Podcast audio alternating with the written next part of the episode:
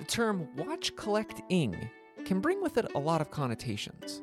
One who is a collector of watches, obviously, but also the notion of the things around watches. Straps, obviously, but even the ads or documentation or things even just adjacent to the watch or brand. And then there are sub communities within the watch fam, like in the case of today's guest. In the military, or even military watches, have other little tokens around them that people seek out at great lengths, from service patches of the personnel who maybe wore the watch in a conflict or war. Now, outside military watches, there's also the notion of provenance, the fact that watches can be traced back to an individual wearer. With some, it's as simple as flipping them over. Case back engravings go way back from military watches to just watches that were gifted by one family member to another and kept as heirlooms. And in those familial cases, a lot of the times, it's the family photography around the person who wore that watch that brings a value to that watch that goes beyond just the chunk of metal it is. No matter if it lived its life summiting mountain peaks, diving seas, or living life with its wearer, spending time with their family. All of these little things, whether that be trinkets, photos, memories, case back engravings, or other aspects around a watch, are just as important to the watch collecting collector as the dial, hands, and case itself. And on today's episode, we're going to dive into the notion of collecting around a watch, and maybe even reframing it, breaking down collecting into really what it means to collect the ing around a watch.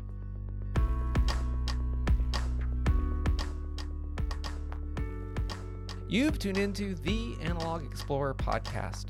Read about my analog manifesto, my passion for photography, and my love of travel and watches, both in print and online at analogexplorer.com.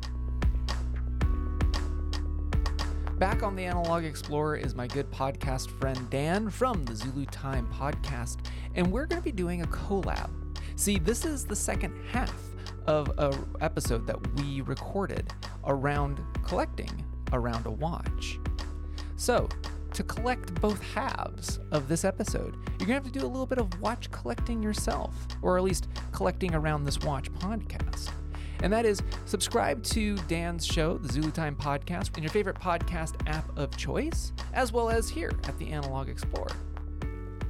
This episode is all about collecting around a watch. Yeah. So, like I said, this came out the back of an article that Cole Pennington wrote um, about what other items you collect around the watch, and that got me thinking. So, like for me, AJ and the military are a little bit, you know, as you realise, the military are like magpies. We like things that are shiny, hard to get hold of, and or not yours to get hold of. So you either have to you have to grease the wheel somehow with favors or packets of biscuits to get certain things, and that's the currency that we work in in the military.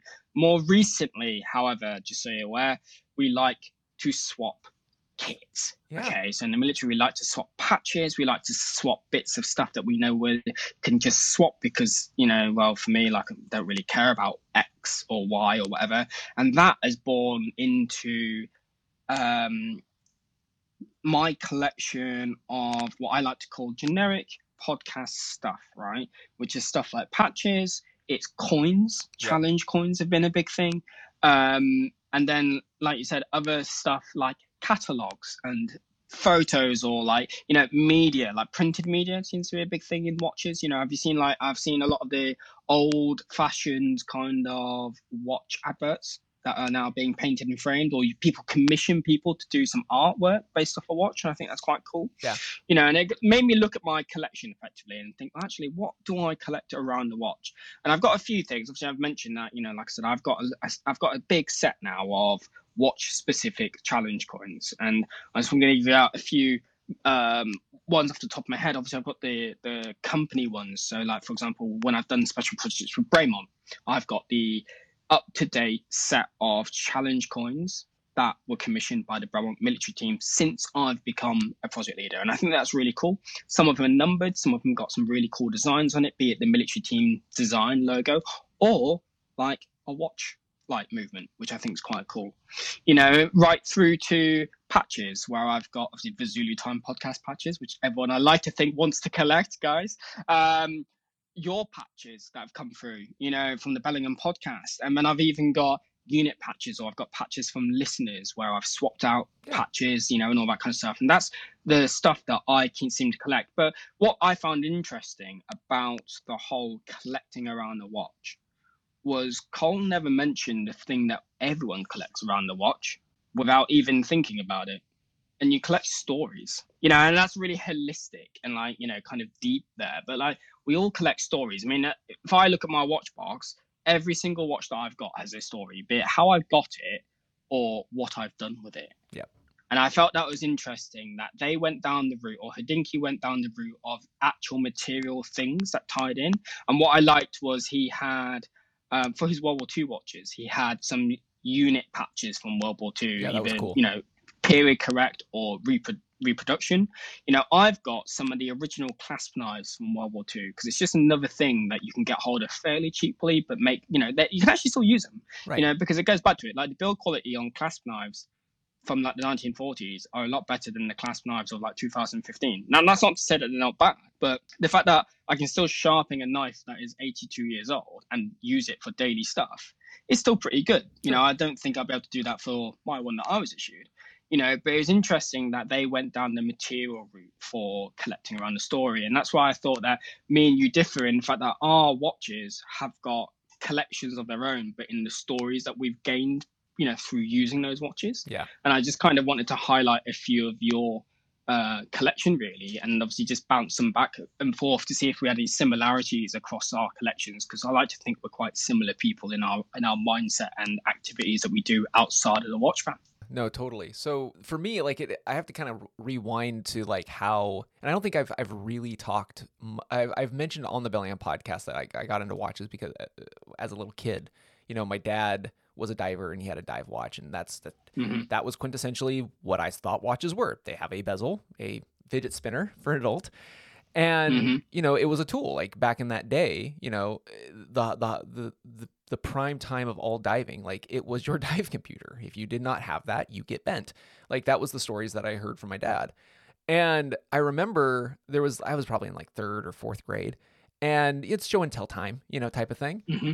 i didn't have something to show and tell. And so my dad this one day is just like well hey do you want to do you want to take dad's dive watch? And i was like okay and so I here I am, you know, a third or fourth grader, and I got to bring my dad's dive. I remember you, you, as a as a kid, you you go to your elementary school and you go to your classroom, and there was this box, and it was a, a special lock box. You could put your stuff in there. That way, you know, now as a teacher, I understood why my teacher did that. So you weren't playing with the thing you were doing. For, okay, and it was locked up and stuff, and so I didn't have to worry about like my dad's watch being stolen or anything. And so I take it out of this box and I, I, talk about, you know, my dad used to be a diver and he was, came from California and he dove from California up to uh, to Washington, almost to where I'm at here in Bellingham, uh, this one summer and stuff. And you know, it's just a story that I I knew because growing up, that's what I always heard. And you know, my dad would talk about the kelp beds and and different and abalone, the si- different sizes of abalone uh, up north versus down south in California. And it's all stories that I still remember. I remember after that show and tell thing, my teacher let me keep it because it's a watch. And here mm-hmm. I am with a, a Skin Diver Jubilee, uh, Longines, uh, Longines Wittnauer Jubilee watch. And I th- thought I was the biggest, coolest kid on on campus, man. Like here I am wearing my dad's watch, and to me, on a wrist on on a wrist of I don't know, I have no idea what my wrist size was back then. I might as well have been rocking a Panerai. Like it was just huge. Mm-hmm my dad cinched it down with probably a piece of nylon strap uh, that just would fit my my wrist at the time. And that really hung on to me. Like that i still remember to this day like the feeling that i had as a little kid wearing my dad's jubilee watch. And eventually it evolved into when i got older i got a watch. And my dad got me a um, it's a Lorus. So mm-hmm. I mean, probably over there in in the UK and in Europe, you guys know Lorus more than we do over here in the states. But um, Lorus is a subsidiary of Seiko Epson, and like it just was a, a just a resined black with a kind of a green dial, uh, analog digital uh, watch, and it has a similar movement to like the old Arnies or the the the mini Arnies. Um, uh, it has a Seiko VO41 6000 for anyone who really wants to really geek out. And really, it's it, it was no it was no nothing. You know, I think it was probably like my my dad probably spent 50 bucks on it. Um, but you know, 100 meters water resistant. Um, had a digital display on the bottom and then an analog display up above. Mercedes hands, you know, and but as a kid, I wore the ever-loving stuffing out of that watch to the point where for I don't know, probably four, I probably got four or five years out of that watch. I shredded the crown straight off, and it has crown guards. Um, I shredded the crown right off, but it still would have worked. Um, and I, I, in between moves and growing up and stuff, like I, I, I lost it. I recently reacquired uh, one new old stock. It took me a while because again, there they were a no nothing watch. Mm-hmm. But I have it uh, again and stuff. My my son's worn it and stuff. But it's it, those two watches kind of are the the things that kind of set me into you know, never getting out of watches. Um, Mm-hmm. I stopped wearing wristwatches when I was in high school, not because of the iPod or anything like that. It hadn't been invented yet. But I, because I shredded the crown off that watch, I actually got into pocket watches. Um, I was a weird high schooler who would wear pocket watches. I had, you know, the little chain hanging out of my my my pocket on my, in my jeans. And it was funny because I did that because I was so active and I didn't want to shred another crown. I went through a couple of Timex Explorer, uh, not Explorers, expeditions, and I just would I would always shred the crown or grind the the crystal and stuff. And so I felt like okay, well, if I have it in my pocket, it won't get as damaged. And so I, um, one of the few watches of my childhood I still have, I have a uh, a Timex Expedition pocket watch. So like a 50 meter or 100 meter water resistant mm-hmm. pocket watch. The the movement in it is completely dead now, but I still hang on to it because anybody who remembers me in high school will remember uh, that watch on me and specifically the chain because uh, I, I, always had a little bell so i'd always go around i had a little bell on me so it just it was just funny it was just one of those things where as a quirky high schooler that's what i was known for anybody who knew me in elementary school would know me for that black Lorus watch and those that's that's the collection for me around any watch, whether it's from my past or currently. Like I look at watches as, and I wrote about it in the Analog Explorer. Like these are these are things that are just automata that are on your wrist and are keeping little memories for the for the wearer. You know, for the duration that it will uh, succeed the person who's wearing it. And for me, it's like all about the ing. What was I doing? Was I hiking? Was I, I traveling? I, I collect the ing around the watch mm-hmm. because for me, like it's it's not about the price. Price doesn't have an ing. Maybe what you're spending, but that's not an ing that I I enjoy. Like I uh you know some people save up and they they want to they want to be spending something on a watch. For me, I want to be spending time. Mm-hmm. And so for the the two other ones in my my collection that you are well aware of is uh, the Baltic. You know, this became the the watch of the pandemic for me because uh, it was the the first Father's Day in the pandemic. My wife got it for me, and it was bronze, and I wore it for a year straight in the pandemic, and then it became, like you said, it looks almost like it's DLC. It's so dark. It does look DLC, yeah. And that's just pure, like you can't, I can't replicate that, and that's why I said during the Ranger, uh, the Ranger report. You know, if I if I had an option of like, oh, if I could trade this in straight up for a Ranger, would I do it? Hell no. Like just because I look at this and I can I can tell you you know uh, my how my son's health was doing at the time. Um, a lot of this is is uh, oil rubbed bronze at this point because we had to put a lot of lotion on him because of his skin conditions. You know, I can look at this and go, you know, this is me uh, trekking up uh, uh, Mount St. Helens and summiting and getting mm-hmm. caught up uh, up there with two storms. You know, I can look at this and go like, that's that's what I see in this watch, and you know that that to me is more important than you know what I was spending on a watch. It's mm-hmm. what I'm spending with a watch. Uh, the other one that I have uh, that just has a really cool story. And it, by the time this comes out, I'll, I'll, probably have it published on my my blog or my Substack. Is the SKX 031, mm-hmm. which is an obscure uh, SKX. It's basically looks like a uh, kind of like a Tudor Snowflake or a Submariner style Crown at three Seiko, but it came out the same year as the SKX 007, you know, another watch that, you know, we all know and love. Mm-hmm. Um, has the 7S2, uh, 7S26 movement in it, um, but it had only 10 bars water resistance, still a screw down crown, mm-hmm. and uh, had a better dial on it than the SKX did because it had applied indices, had a framed uh, chrome framed um, date window, still has day date. And uh, that whole thing came about because during the when I was after I built the PNW 001 and all the learning lessons about that, I was like, you know, I instead of going into Swiss because that was expensive, should have probably started in this whole modding thing in Seikos. Mm, And yeah. Uh, I you mean, know- there's only a there's only a community. yeah, well, but again, bear in mind, like I was doing all of this in 2015, 2016. Mm, You know, it, there there wasn't as much of a community. Like you did not have, you know, uh, Crystal Time Horology. You didn't have, like, Mhm. yeah, Dagaz was still was there and Yeah. stuff, but really it was uh, Nick Harris, uh, now of Yeah. Orion Watches.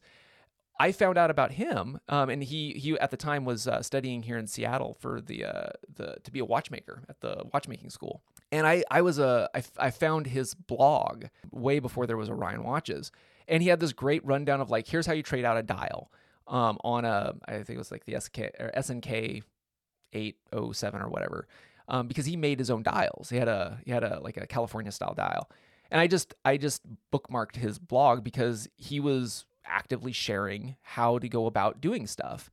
And even though it wasn't on the movement at the time that I was do I was working on because I was working on Sellita, I was like, oh, I'll come back to this. This guy's really into sharing. Cool, great. And so after I I, I learned uh, and learned and broke a lot of things, you know, I came back to that article and you know I I DM'd uh, Nick a few times and stuff, and he was always open to sharing and stuff. Or if I blew a stem or if I was having problems doing stuff, you know, he was always encouraging. It was just really cool. You know, that that that whole essence of that conversation with him and several others spurred the Analog Explorer podcast. Like I got to know people in again collecting. I was collecting friends in the watch fam while I was building a watch for my son or learning how to mod and stuff. And I was collecting the people who were open. And that that was great. And now I have friends. I have you. So I built the uh, I was putting together the SKX031 and I was really having a hard time sourcing a legitimately good case because these cases were thrashed, man. Like Mm. people wore the ever loving stuffing out of them. And you know, I don't have a lathe. I can't return stuff. So I need something that, yeah, if it's thrashed, I can polish, I can do all of that. But like, I need it to be at least serviceable. I was just having a Mm. hard time finding one, finding one that didn't have a crown tube that was blown or or whatever. Like I was just having a hard time. And so Nick, he had graduated, and funny enough, he put up on his uh, Instagram he was having a garage sale, and I was just like, oh, awesome! If anybody is going to have something, it's going to be I call him the mod father because really from that Mhm. era, anybody who was into Seiko modding, you came across Nick's writing. So I uh, I reached out to him and I was just like, mate, if you've got you know an uh, you know a 0040 case uh, for an old SKX 031, let me know. I'd love to buy it off you. And he didn't have anything posted on it, and so he actually rummaged through and found one. And it was in rough Mhm. shape, but it, I asked him, it's like, is it in serviceable rough shape? He goes, yeah, it's going to take some elbow grease, but yeah, it's totally workable. So I bought it off of him, and that was the, the starting point for that project. And originally I was going to do a mod, and the more and more I got into why it was so difficult to find this damn case, I wanted to kind of bring it up to spec. Like I liked what Seiko really was trying to do with that watch for that era. It was more of that skin diver watch, bidirectional bezel. Uh, wasn't really ISO certi- certified like the Big Brother, Mhm. the 007 or the 013, the smaller version of it. And so I, you know, I found a dial that was original, but I found one out of uh, Spain uh, from a uh, sourced it, and then uh, I got to know other people. I, I, there was a guy online who was cutting crowns to fit this case because again, there wasn't a lot of uh, boot, uh, boutique parts to find. You had to know somebody, and he actually upgraded it to like a twin lock style uh, gasketing system as opposed to a single glob of gasket that Seiko Mhm. does. And so I, I bought that off of him and put this together. And really, it's I- I call eh, for me like the my my SKX 031. Um, and there's not many out there. Um, like uh, the hashtag, if you were to s look at it, there's maybe a couple hundred versus several thou- tens of thousands on the SKX 007. You know, it's for me, it's kind of the Mark II because I tried to keep it as tried and true to what Seiko originally had done with the dial and the case. Updated the crown to a signed crown just because I could. The uh, movement inside is a white label NH36, so it gets hand winding and hacking. The upgraded version to the you know 7S26. I upgraded it to a domed crystal because at the time I couldn't get a flat crystal that fit it, Mhm. and in doing so, I had to upgrade the uh, the bezel the bezel insert to a sloped bezel just to make it look better. Um, and I upgraded it to a, a, ceramic, and that became the blue SKX 031. And then I cut the case back with um, a local engraver with a um, mm. a sigil that kind of is my family, which is the north, south, east, west compass rose. But in between the northwest, southwest, northeast, southeast is elements of the northwest. So there's a lighthouse. Uh, a wave that looks like the Great Wave of the Fukushima wave. Yeah, and uh, mountains, of course. And so that, as, as well as the uh, engraving that I put on the uh, PNW 001, which is the coordinates of our backyard, because it, uh, the PNW 001 and my SKX 007, all three of those watches were around as my son and I started his journey in his medical stuff and coming out of it but also our journey into what I call adventure school. And wherever he goes, like when I'm long and dead and gone, hopefully his watch is around. Hopefully he likes them and still wears them. But those case backs, I want him to look back wherever he ends up in the world, maybe in England, and go, you know, he remembers where he came from and mm-hmm. what we went through in his childhood. And, you know, these are just little mementos of it, you know. Uh, I don't know which one's going to cling onto in his mind the most. Maybe it'll be the Baltic. I have no idea but I want him to have. I know this is a very long, long-winded uh, solo story that I gave, but it comes back to collecting around the story of when I was a kid and my dad's Jubilee Wittnauer watch. Yeah. So I did a lot of talking there. Sorry, man. no, man. No, it's a good story, though, isn't it? You know, cause, you know, it encompasses the fact that you know, and I think that was the, the main drawback that I had with the Hodinkee um, article. And like I said, and there's nothing, no slight on, on Cole's writing at all. No, I, Cole's I, I, I, I, message him fairly often um, about stuff like this. And I think the reason it wasn't mentioned was because I think it's just assumed that people collect memories and collect yeah. stories of their watches now. Yeah. You know, and I think we do have, you know, we do have these blogs and these watch review websites to thank for that and the wider watch media that's a lot bigger than us to thank for the fact that oh, yeah. you know people in this weird and wonderful hobby just naturally tend to collect stories about them but you know it, it's one of those i think like i said it was for me i just wanted to highlight it and to, to hear you know, like effectively, you know, the reasons why you've collected the, what you've collected and how you've gone about it is just, like I said, it's just very interesting, isn't it? Yeah. Uh, in terms of the 031, I've actually seen if you're on eBay. In fact, I sent you one. Yeah. Um, I'm st- I would still pick one up actually. Yeah. Um, what I, I, I like about them is, is like the different I actually don't really get on well with the SKX 007 case. I don't yeah. really like it as much. Um, I think it's a little bit more Marmite. Um, but I do like the um, uh, the 013s because the hashtag I believe that's on that follows them is Seiko Submariner. Yes. Uh, yes. There's two. There's either Seiko Submariner or Seiko Snowflake. Um, those are typically the two mods that most guys do. Mm-hmm. They'll trade out the handset for the Mercedes or they'll trade it out for the the Snowflake. Which full disclosure, that's what I had I'd originally had thought I was going to do until I kind of went down the rabbit hole. Like I said, I'll I'll have a post up because it's what uh, I don't know. Uh, I'm well known for having mine and mm. have worn worn it yeah you know a lot um mm-hmm. and so i've i've put together a post of like um kind of the heritage and history of like the 7s26 movement and the watches that came out and derived from that mm-hmm. that made the skx model more than just the 07 007 um as well as like um some of the the parts and who i talked to to, to get the one that i've got put together just because like there's not a lot on it mm. and uh, you know i've had loads of people ask me about it and stuff and um, when it comes to like trying to identify whether or not it's going to be a third party dial or not, it's best if I see them because they've gotten really good. Uh, I used to just mm-hmm. say if you if the, the the back of the dial isn't the stamped style applied indices, then you know that it was an aftermarket one. Now I've seen some aftermarket ones copy that even. Um, they're stamping them as opposed to just uh, using the the feet and you know soldering them on or gluing them on. So it's it's hard to tell, but if you see one that's right and then you see a dial that's wrong, you can tell that it's it's a third party. Mm. The cases, I can't tell. Uh, just like you and I were mm. talking about with the the sw- moon swatches, they're hard unless there's somebody that's honest that says that this is a uh, aftermarket, which I have no beef with. I just have a beef no. with somebody saying like this is OEM, and I can look at it and go, well, that Crown tube actually isn't OEM. I have a beef with that, but like other than that, like again, it, I have a Franken watch. Like it's not an original 031. I don't claim that it is. It's Mark II for me.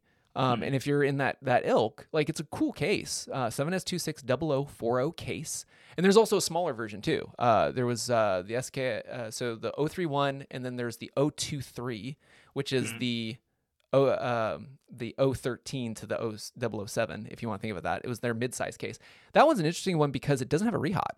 Uh, it's actually just a fully Yeah. printed dial, and that one really has like the vintage vibes. Had a black dial, a white dial with gilt. I like those ones. Yeah, I think that one comes in at because the the the O the 031 comes in at I think like 39 and a half or something like that because it's Seiko. It's a 39 millimeter or 40 millimeter uh, case, and then the 023 I think comes in at like 37, so it's a little bit Mm. smaller. It's also uh, before anybody goes in, it's just like I'll get this and mod it. The crown on both of those cases are not the standard SKX 007 or 03 uh, 013 crowns they're smaller. So before you go down that rabbit hole, make sure that you find or you're going to ascertain a smaller crown. No, they look cool. I really like them. Yeah. If you ever want to uh, go down that rabbit hole and uh, re- and, and, and build a uh, a zero two three, let me know. uh, I'll, I'll encourage you to build it, and then uh, you can you can send it to me. Yeah. It's absolutely fine. Uh, but yeah, no, they are really they are really cool. They're genuinely really cool. Like you said, it's it's going off and collecting off the beaten pat uh, beaten track. And at the end of the day, with that kind of story, you're collecting the fact that you're building Yeah. a watch.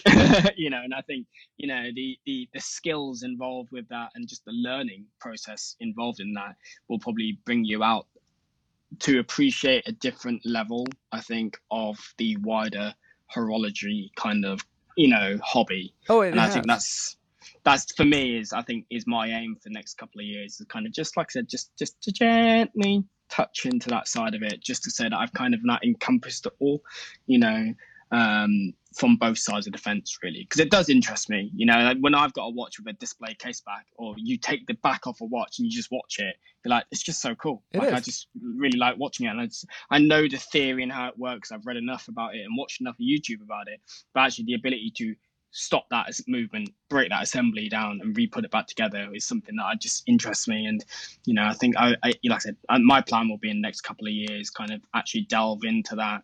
And like I said, even if it's just on one watch to say I've done it and I can appreciate it, and then before then you know when a watchmaker turns around to you and goes, I cannot do anything with this. You can just appreciate to the, it why they can't instead of just looking at them and saying, but your your your magic with watches, Yeah. fix it. You know, give me time. Yeah. know, Yeah, right? is what you want to say. You know, is, is you can walk away and say, actually, no, I've been under the hood of one of those, and it's it's pretty difficult. I I understand. Yeah. So- no, and, and the, again, I, I will do my normal disclosure. I am not a watchmaker, nor do I play one on Mm. podcasts, and that's for our good friend Elena because she is one. And it, it's Mm. one of those things where it's like I can. It's cool being able to talk to somebody who isn't a watchmaker and just be like, "Look, I know exactly where my knowledge ends." Um, and again, being open and stuff because like I can't, I can't cut pivots, I can't turn a Mm. lathe. I I can source stuff and I can swap stuff out that I know, but if you if you're gonna go down that road, like don't make the mistake I did, which is like I'm gonna build something from scratch and like get off the shelf parts. And you know, Yeah. Sellita and ETA are exactly the same, and like I can find everything and put it together. Whoops, you know, like start with Seiko. Like say, uh, there's a reason why this the Seiko mod community has become the the uh, cottage industry that it has Mm. become. You know, and it's funny because like uh, some people are like they poo poo the fact that you know there's there's people that are modding it to look exactly like something else. If that's the aesthetic, cool. You know, just don't call it a Rolex or don't call it a Seiko if it's not. hmm You know, uh, just be honest with it. But otherwise, like make what you make make what is a good tool. Like I I went the 031 route because I like the case. It's more rounded. It's not sla- quote slab sided like a like a Tudor or a Rolex.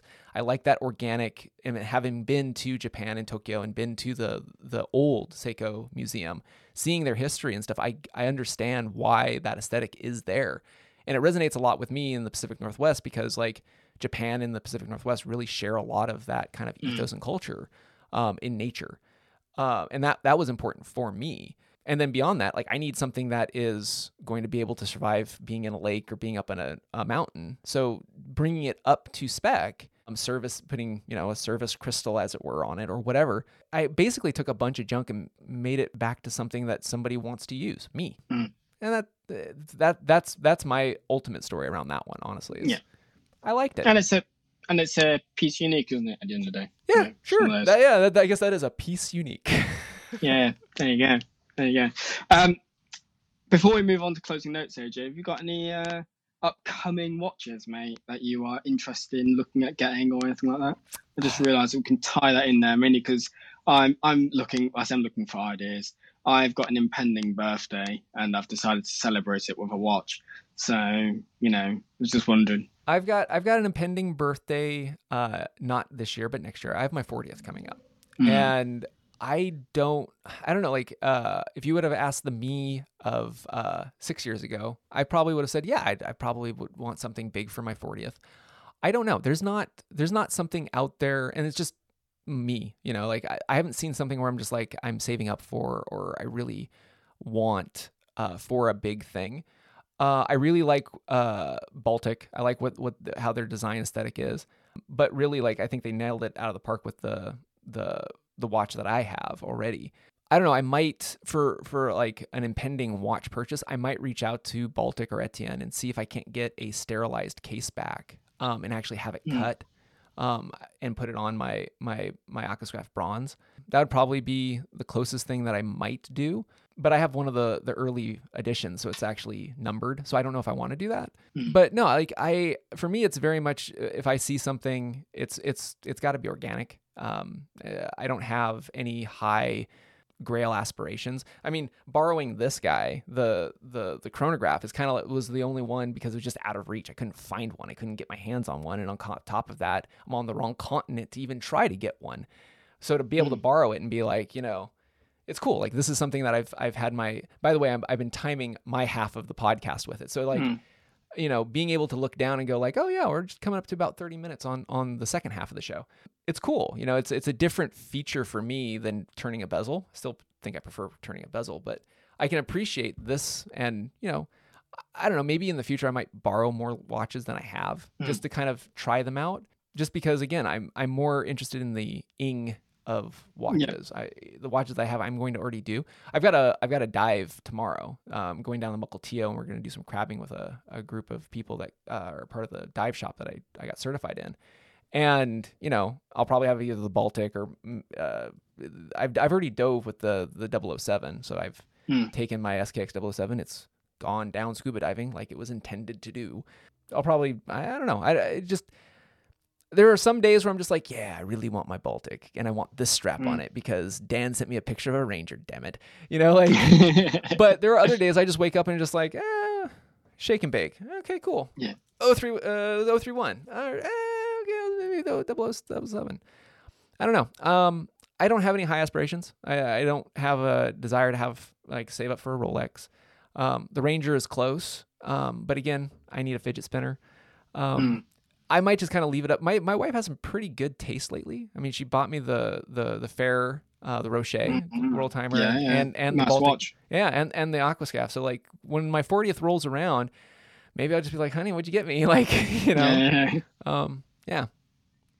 Yeah, talking about the ings of watches and borrowing watches and to experiencing or experiencing watches. I was quite fortunate last month. I managed to uh, uh, borrow a Tyneham watch, which was the huh. four. It's a so it's Elliot Brown again. Yeah. But it's a it's forty one mil, and it's their take on a on a field watch.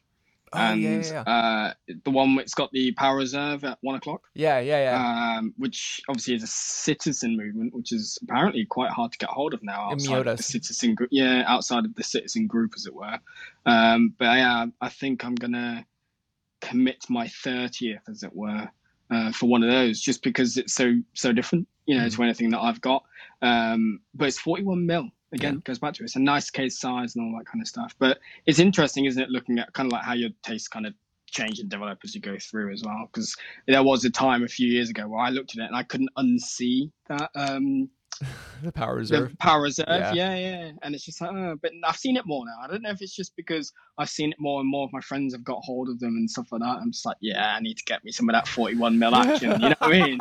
Um, but but that's um, highly likely in the next the watch on my radar. So that's cool. So we'll see. But I think for me, I think for me in terms of this whole watch collecting uh, side of it, I think it's for me. It's the idea is continuing down this whole getting things that are unique to me in terms of Yeah. what I've done and and you know and, and all that side of it because that's I think I would say is probably what I'm loosely known for now Yeah. is having things that are quite unique.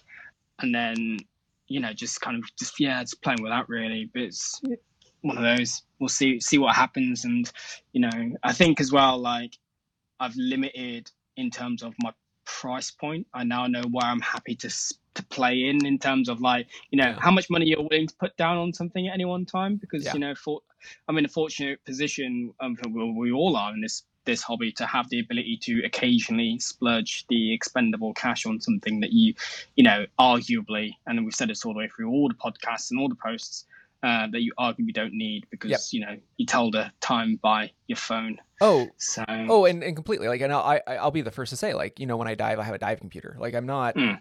you know, I'm not relying on that watch. It's more of, you No. know, I can I can look at my wrist and be like, oh yeah, that SKX 007 has Yeah. gone down with me. But at the same time, I same time, I will say like, um, when I interviewed uh, Graham, uh, uh, Peninsula Cup, Yeah. you know, and he, by all intents and purposes, like he is probably the most avid diver I have ever Uh, met. He's definitely the most avid diver I've ever, I- yeah, spoken to. you know and and but again super open. The, dude is just great. You know and he and i can't remember if it made it into the the cut for the show or not but i remember he, he was telling me like um and i think he had his elliot brown on at the time. You know he was down on a dive and his computer went kaput. And yeah and so he actually used um he has he always dives with a watch um as a backup. And it, a- a- any diver will tell you like that's why you have a buddy. That's why you have an octo for a, a second reg and stuff. Like you have backups because once you're down there you can't breathe. And if you come Yeah. up too fast you're going to get bent. So like you know in even my dad asked me when i got certified just like uh do you and i go yeah i, I carry a watch with me. Even i even i do it not just out of tradition but in the event of what if. Because i mean on the mountains i've been i've been caught with that. What if? Mhm. and and been screwed you know uh, and have been able to come back and tell the, the stories about it but like that's where there's oxygen and in the water there's not a lot of that um, No. well, there is. You just can't. You can't access. I don't- it I don't have you gills, bruh. they don't have gills. So like um yeah, yeah, there there is that. But no, like um you're right. We don't need a, a- a watch per se. Um but I will say like in the inging some ingings um uh that some of us do, it, it is useful. yeah, Yeah. definitely, definitely. You know, and even if, like you said, even if it's just uh, after the event, look down and say, "Oh yeah, that, Yeah, went, yeah, with- yeah. that went with me on that event." You know, that's enough. I'd say that's enough. I have I have a Citizen Eco Drive that uh got real close to lightning. Yep, I I, I know. I can Eco Drive has a whole different meaning to me. Uh let's uh, let's get the closing notes. Uh, Yeah, what, yeah, what do you got for closing notes? Because I've talked way too much on the second Yeah. half. So you go Nah, first. right. So my uh, closing notes, I've got a few which are quite pertinent. Uh, so one, um, in fact, I'm sure in the back deepest, darkest um, archives of the ZT podcast, they probably have already been loosely mentioned before. However, if you weren't aware, AJ, we had a bit of a heat dome last weekend. Yeah, mate. You were up in the 40 Cs. Yeah, yeah, yeah. Like it was, it was hotter here one afternoon than it was in where my parents live in Cyprus. Oh, Uh, yeah, yeah. So it was pretty uh, comparable because I think we were within two degrees of each other, but it was more humid here, obviously, because you know we got the the Gulf Stream and all that. Um, than it was in Cyprus, so it made it hotter because obviously you felt like you were, you know, just couldn't sweat, I guess. oh. Um, so I've got one which is something that you know we both have, I believe, um, or we've got versions of uh, hydro flask. oh yeah. Oh yeah. So we talk about adventures and you know collecting uh, stories of watches. A lot of mine obviously have been about travel and mountaineering and all that kind of stuff. And when I go out on those little trips, I always have a water bottle or I'll have something with me to carry brews with. Um, for me, hydro flask is the one. Um, during our little heat dome, what I did was I filled it halfway, um, halfway with water. I froze that over you know a period of six hours and then took it out, topped up with water. Um, I still had frozen water in or yeah, an ice cube uh, in my uh, hydro flask 18 hours later. Yeah. Um, and that was including the little heat dome that we had. So just a shout out to Hydro Flask. If you don't have one, They come in loads of different shapes, sizes. Um, go find one that you like. I am a personal advocate of the co-branded Elliot Brown one because it comes in grey. Um, but you know what I mean? Like Elliot Brown cool is not a sponsor of today's show, no, but we do like them we do like them. We also like Hydro Flask. Yeah. Um, but yeah, so go go check out Hydro Flask if you haven't got one. Um, because like I said, 18 hours later, and I still had a nice cube. Yeah. I can't beat that. No, I you agree. know, and I've had a lot of flasks as well, like going through like the ones you get issued or like the other ones. I've got some. I've got a tumbler one as well, which I'm always walking around with. But you know what I like about the Hydro Flask is that it's got a proper locking yeah. but also you can take it apart lid. Yeah. And I find that's the problem with a lot of flasks. The thing that actually, for me, design wise, that let the flask down isn't the flask itself. It's always the lid yep, component for cleaning. Um, I've had one where they've had like slides and you know they just kind of gum gum up and stuff like that. And whereas, like I said, the the Hydro Flask one, they actually um, do unlock fully. So I'm never without a flask of some kind on any journey that I do now. The second one is TV related and it's book related actually. So if you want the books, you can go buy the books, read the books, or listen to the books. It is a series by Mark Greaney. Uh, it's called the Gray Man series. Yeah. Recently released on Netflix as The Gray Man, starring Gosling, right? Ryan Gosling, he plays the main character. He plays a guy called Court Gentry. Um, and then Ana de Armas is in there as well. I think Ana de Armas is just on a bit of a spy kick in her career lately, obviously cool. out the back of No Time to Die. But a different vibe to Bond. This is obviously quite an action packed film, but it is one where you can kind of turn off and, you know, not have to think about too much. Awesome. Uh, there is a couple of watches in there actually product placement in there. I mean, obviously product placement. Um, as people may not know or they do know, I mean, I don't really follow the company because I personally don't really like them other than the, the vintage ones. I don't like any of the modern ones that I've come into contact with.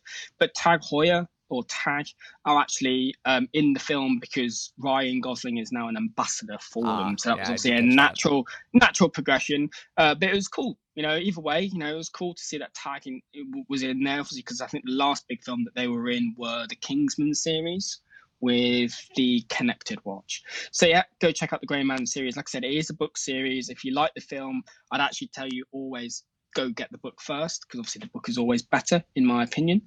And then i've got two other final ones. So um, one's an actual photo book photography book. It's by Levison Wood and it's called encounters. So mm. Levison Wood as we know we spoke about him on my podcast before. You know he's walked the nile he's walked the length of the himalayas he's done the darien gap the middle east and he's recently or say recently last summer released a uh, documentary called walking with elephants which he followed the great migration across africa of the African elephant, which is quite cool. Um, but he has released a photography book because he's actually, you know, adventure, a journalist, and a photographer. Yeah. Um, last year, he managed to get his photography shown in the Leica gallery in London. I was unable to get to it because of work. However, I bought the book. Mine is actually signed for, and I believe as well. Wicked. If you type in encounters, it's not on Amazon, but obviously there's an independent book website that he's kind of loosely affiliated to. Mm. He sent a couple you know, he sent a few box loads, as it were. I don't know how many, but obviously signed edition. So if you want a signed edition, I believe you can still go onto that website I forget which it's called, but obviously you type in the book name, you'll find it. You can get his photography book. And what's interesting is that it tells you the story of the photo. So he's That's got killer. a selection of photos in there, obviously really high quality prints, um, and it'll tell you the, the story, why he took it, not necessarily how he took it. So you don't get stuff like apertures f number, um, apertures f stops, and all that kind of stuff, but you get the feeling of what was happening to him at the time for him to take that photo you know and obviously if it's of a portrait you know sometimes there's even you know a bit of a story about the individual as well which That's is quite cool. cool. but what i like about it aj is the fact that it's actually split up into different areas of photography so he split it up in terms of culture mm-hmm. travel environment and conflict which is quite interesting you know all those kind of remits that he's been quite famous for, should we say, over the last probably coming on 10 years. Uh, and then the final one is another thing that was a collaboration with um, Le- uh, Levison Wood. Um, you might not be able to get hold of them um, off the website anymore because I believe they're discontinued, but you will be able to get them new old stock from other sites. Um, and it's uh, a pair of espadrilles uh, by um, a company which he collaborated with called Oliver Sweeney. Um, and effectively, um, they are called Darien um, espadrilles, obviously, and they were formed after for his Darien ex- expedition. But effectively, they are nylon espadrilles which have got vibram soles and like anti-thorn anti-spike loosely nice. protection on there you know quick drying and all that kind of stuff so you know for the stuff that we do in terms of both you, you and i like like i said a bit of an outdoor adventure every so often they just pack down really flat and i found for my travels be it with work or my personal kind of little travels where i do that kind of stuff because they pack down really flat you don't always want to take flip flops with you for yes. certain trips. Yes. You know, but these are still good enough for you to cut around, you know, your campsite, you know, in militarily, you're looking at your harbor area, your, your forward locations, and still have some protection for your feet, but allow them to breathe when you're not in boots, hiking boots, etc. But then the ability, the fact that you can get these wet, they don't have, you know, moisture absorbing insoles and all that kind of stuff, which aid to the fact that these are more for you know your travel, your adventure, than uh, necessarily going down to the beach club. Sure, so, sure. However, they're still fairly stylish, and you could get away with them at a beach club. So yeah, go go check out the, the beach clubs my... that we frequent anyway. Yes, yeah, yeah. But you know what I mean. But like those are the closing notes that I have uh, for this episode. So hopefully there's enough of a mix there for people to go out and find some stuff to either enrich their collecting with watches or inspire them for their next adventure, travel, etc. That's you know, killer. To take a watch on. So I've got I've got two closing notes. One is one that I've been fiddling around. And you probably uh, heard it when I was I was uh, mm-hmm. recording. So I, I, I, you were saying about um, collecting around uh, military ephemera of, of, of watches and stuff. And uh, challenge coins obviously are a big mm-hmm. deal in military, but for civilians, we don't really have anything like that. Mm-hmm. Well, in the EDC community, the everyday carry community, there are some guys that have uh, started making their own. And I found one, I think it was actually on a watch post on Instagram by a, a guy named Erling EDC. I think his first name is Ricky. Mm-hmm. And he makes this coin, which is really kind of cool. It's an old tall ship and it's a my my son calls it a pirate ship. This is my pirate coin, and it's got nice. the uh, the compass rose around it, and he's he's got his anchor and uh, compass rose on the back. But the reason why I, I came across this coin that it kind of resonated with me is one, it's not military, but two, it's one of those like uh, memento mori. You know, you see these mm. uh, type of things. That Latin phrase never really resonated with me. Um, no. This one, he has you know three simple words: stay the course. Yeah. And so like for me, uh, especially with all of the the medical stuff that we've had to do with our son and stuff, and you know the COVID and life and stuff, it really resonated with me. And so he does these in limited drops, and he does some other stuff too, like patches and stuff. But um, his coins are really highly sought after. I wanted to give him a shout out because um, I've got uh, now two of his coins. I got this one, and then there uh, his full blackout one, which my son stole, and I got to go find it. I found the watch. he stole my watch. Uh, yeah. Uh, and I got that back, but I got to find my other pirate coin. But anyway, so for those that are uh, in the watch fam that are civilians like me, but like the the notion of like the challenge coin history, you know, the notion of it, take a look at Erling EDC. Um, like I said, if especially if you're like me and you're on the coast and you have uh, an affinity for pirate coins, as my son calls nice. it. The nice. last last closing note is uh, I guess collecting around the watch. So my wife and I one night we had a date night, you know, something mm. that us us parents very rarely ever get. And you know, when you become a parent, you, you pretty much give up on like being able to watch anything. Like I recently just finally watched The Last Bond. Great movie. It's been out almost a year, bro. Yeah, I know. like I said, um, between work, it, it, that's not a show I get to throw on and have like my five year old watch. So like uh, so anyway, we uh, we have a lot of Disney in the house right now because that's his age. So Disney Plus, ha- uh, I love I love the classic Disney. I like Twenty Thousand Leagues Under the Sea. I'm a big Jules Verne fan. Everybody knows that. But I I love that classic era of live action adventure movies that Walt Disney used to produce. So like Journey to the Center of the Earth. And then another one I stumbled upon called Third Man on the Mountain out of 1959. It's on Disney Plus here in the States. And you can even find it like at your local library and stuff. But it's it's based off of the book Third Man on the Mountain, written by James Ramsey Ullman. Uh, he was born in 1907, died in 71, and he was an American writer and mountaineer. He was born in New York City, but he was never a high-end climber. He, he, he, but because he, I kind of, I get the impression that James Ramsey Ullman, it was kind of like the Jimmy Chin of that era. Like he knew all the right people, could go on all the right climbs, but you know, he's not an Edmund Hillary. It's because he was too busy documenting it for others. he was doing the writing around the guys that were probably wearing watches. But it's a great film. So uh, the book, uh, I believe, it's called Banner in the Sky, which is renamed uh, Third Man on the Mountain for the film. But this was um, the book based off of the true story of the first climbing of the Matterhorn, which I had no wow. idea. And Walt Disney actually filmed it in Switzerland to, to you know to get the the whole ambiance. Like this wasn't all on a sound set. Mm. And it just for that era and the acting is great, great for that era. You know, if you're interested, I've got a I've got a link in in the the show notes and stuff for it for James Ramsey Ullman. But like if you got Disney Plus and you really want that classic, you know, vintage Disney adventure type of movie. eh, Full disclosure, my son watched about half of it. He my, my son's very empathetic. So like the scary bit where he's on the the mountain and like he's nearly slipping and stuff. He doesn't do well because he's been on a mountain and he knows what that is. But otherwise, it's it's kid friendly. You know, yeah. Ch- take a look at uh, James Ramsey Ullman and, and his writings. For fun fun fact, after going down that rabbit hole on that date night with my my wife for Father's Day, that's she went out to our local um, uh, used bookstores and sourced a couple of first editions. So I actually have a couple of first editions. I'm, I'm going to start That's reading cool. them. Yeah, it was really cool. I'm a big fan of that kind of stuff, man. And It's interesting, isn't it? How it always seems to be in generationally, like you said, you got these guys who document everyone else's kind of expeditions and their achievements, but they kind of go quietly under the wayside because, like you said, they were too busy writing it for everyone else. Right. You know. Yeah. Um. So yeah, no, it's really cool. I like that. I like that. I'll definitely check it out. I don't know if, like I said, Disney Plus in UK is the same as Disney Plus in America Yeah, I don't we, know sh- either. we shall find. Yeah. We shall find out when I when I uh, log on and have a look.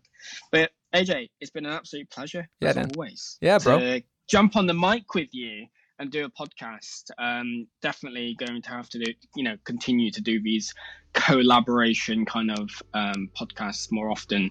Uh, we'll wait for m- more watch puckery in the industry to happen. And we'll get get get on to another episode in due course. Yep, get over, mate. We'll take you down to all things Pen y Fan, um, just to say you've done it. But yes, uh, until then, mate, take care. We'll get back on the mic at some point, and hopefully everyone else enjoyed our little rant today. Cheers. And that wraps up this edition of the Analog Explorer podcast. Thank you again so much for tuning in, rating and reviewing the Analog Explorer wherever you like to get your podcasts. But also, remember, this is a watch collecting episode. You came in halfway through, so if you want to hear the first half where Dan and I talk about, say, the Tudor Ranger and some other things, be sure you're subscribed to the Zulu Time podcast in your favorite podcast app of choice to get the first half. I'm AJ Barce, your Analog Explorer. Thank you again for joining me, and we'll be back soon.